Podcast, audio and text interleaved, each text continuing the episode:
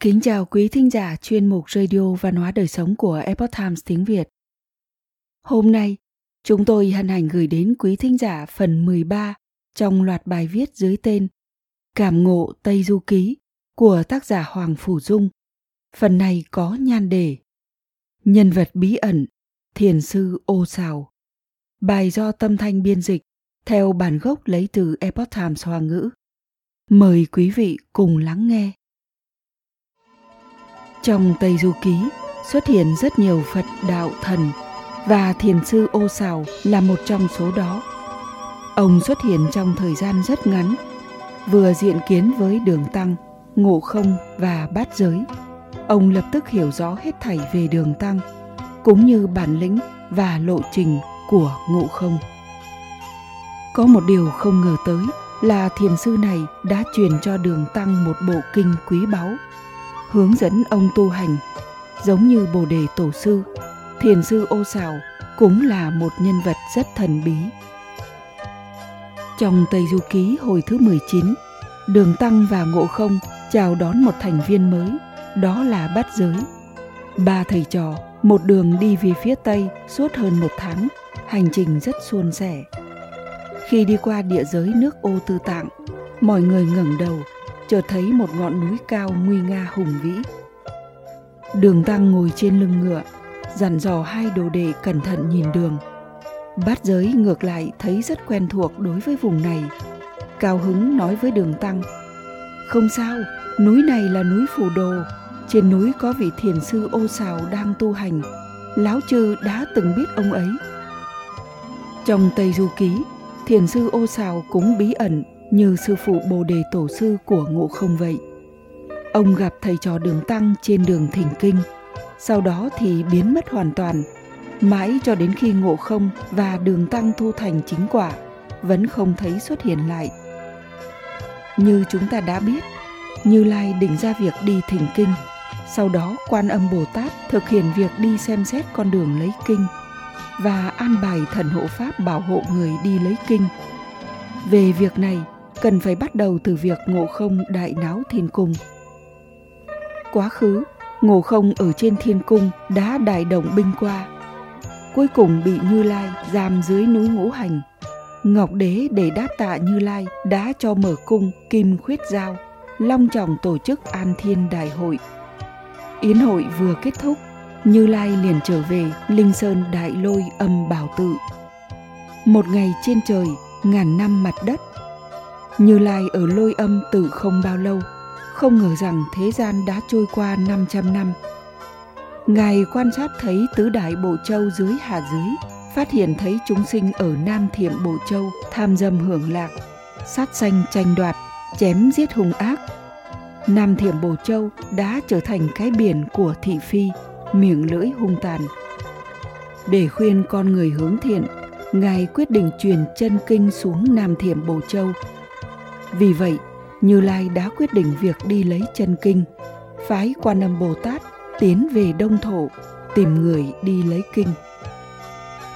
Trong toàn bộ tiểu thuyết không hề nói đến việc Như Lai và Bồ Tát đã truyền lại những giáo lý gì cho Đường Tăng và chúng đệ tử của ông để chỉ đạo họ tu luyện.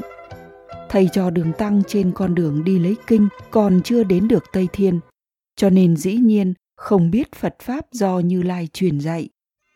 Ngược lại, trên con đường thỉnh kinh, thầy trò đường tăng lại thường lấy cẩm nang bảo điển mà thiền sư ô xảo đã truyền cho họ để tu tâm, lĩnh hội trong suốt cuộc hành trình.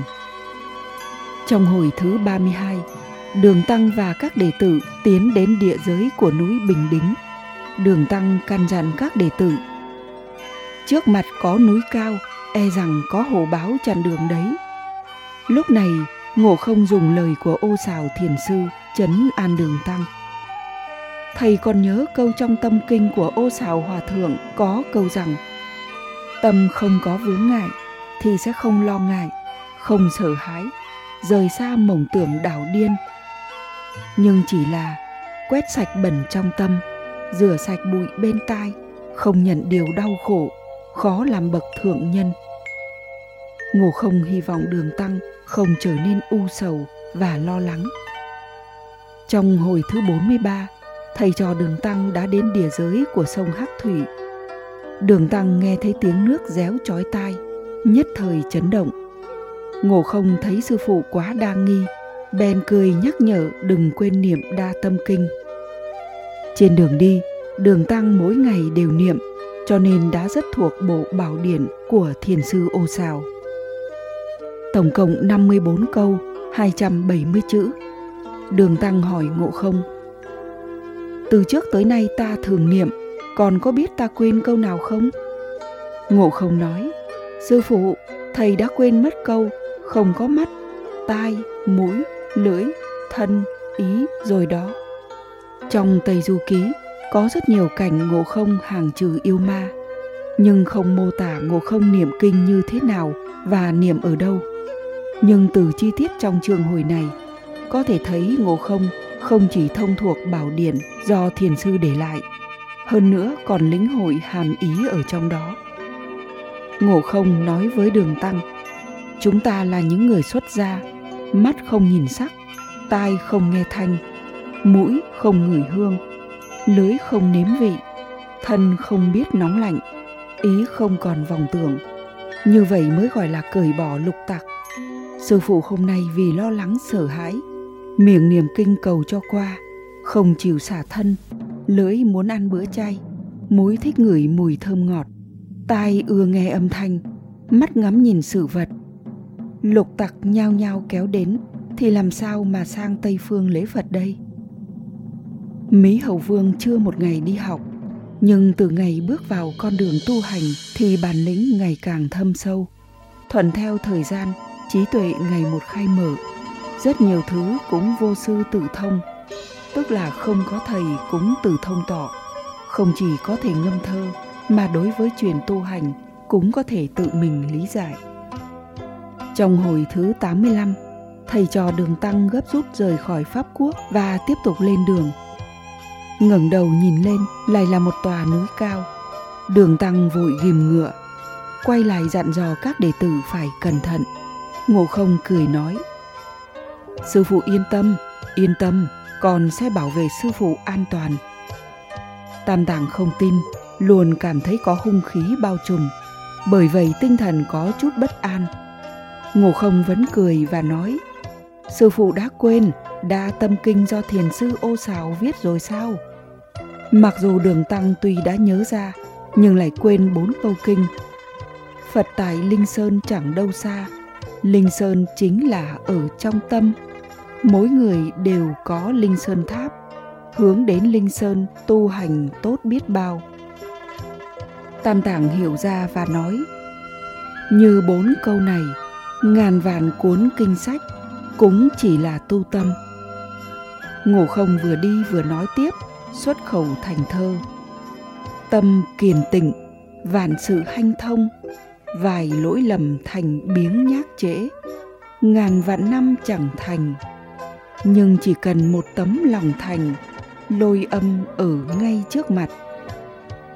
Một lần nữa ngộ không lại an ủi đường tăng, buông bỏ tâm lo nghĩ và hoàng sợ. Lúc này ngộ không đã khác xưa rất nhiều, lời nói có hàm nghĩa rất sâu sắc. Dường như điểm chúng vào tâm, cứ như sư phụ sợ hãi kinh hoàng tinh thần bất an thì đại đạo còn xa lắm, lôi âm cũng còn xa. Đường tăng nghe xong, chợt cảm thấy thần thanh khí sảng. Hàng ngàn hàng vạn lo nghĩ đều tan biến như mây khói. Lúc này đường tăng và ngộ không đều đã hiểu được tầm quan trọng của việc tu tâm. Thầy cho đường tăng cứ thẳng một đường trèo non lội suối.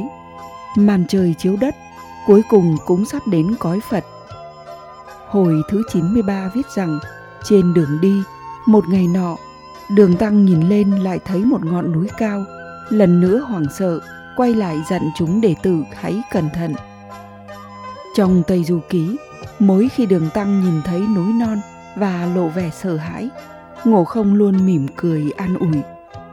Nói cũng lạ, tại sao mỗi khi nhìn thấy núi cao, đường tăng luôn sợ hãi, còn ngộ không luôn cười. Có lẽ cái núi cao kia chính là do nhân tâm đối ứng mà ra. Nỗi sợ hãi của đường tăng chỉ là cảm xúc và tâm lý tiêu cực của con người. Có lẽ tương ứng với ngọn núi lớn ở một không gian khác, đang chờ ông nhanh chóng buông bỏ chấp trước, vượt qua rào cản ý nghĩ về ngọn núi đó. Còn ngộ không có thể là nhìn thấy cơ hội đề cao của đường tăng đã đến, cho nên luôn cười và mừng thay cho đường tăng khi gần tới đất phật thiên trúc, ngộ không lần nữa nhắc nhở đường tăng đừng quên tùng niệm kinh của ô Sào thiền sư. Cứ như vậy bảo điển của ô Sào thiền sư đã luôn dẫn dắt đường tăng và ngộ không tu hành. Cuối cùng, đường tăng tu thành chiên đàn công đức phật, còn ngộ không tu thành đấu chiến thắng phật. Như vậy, pháp lực của ô Sào thiền sư rốt cuộc cao như thế nào? Cho dù ngộ không có thể rời sông lấp biển, lộn nhào một cái là cách xa vạn dặm, nhưng trước mặt thiền sư thì lại như không có đất dùng võ vậy. Ngộ không nhìn thấy thiền sư hóa thành kim quang, chuẩn bị trở về ô xào, lập tức lấy cây kim cô bổng ra, nhưng thấy trên không thoáng chốc xuất ra hàng vạn đóa hoa sen, hàng ngàn tầng mây lành. Ngộ không thậm chí ngay cả một dây leo của ô xào cũng không với tới được uổng phí một phen ra sức nỗ lực. Quý thính giả thân mến, chuyên mục radio văn hóa đời sống của epoch times tiếng việt đến đây là hết. Để đọc các bài viết khác của chúng tôi, quý vị có thể truy cập vào trang web epochtimesviet com. Cảm ơn quý vị đã lắng nghe, quan tâm và đăng ký kênh. Xin chào tạm biệt và hẹn gặp lại quý vị trong chương trình lần sau. Kính chúc mọi điều bình an và tốt lành tới quý vị cùng người thân.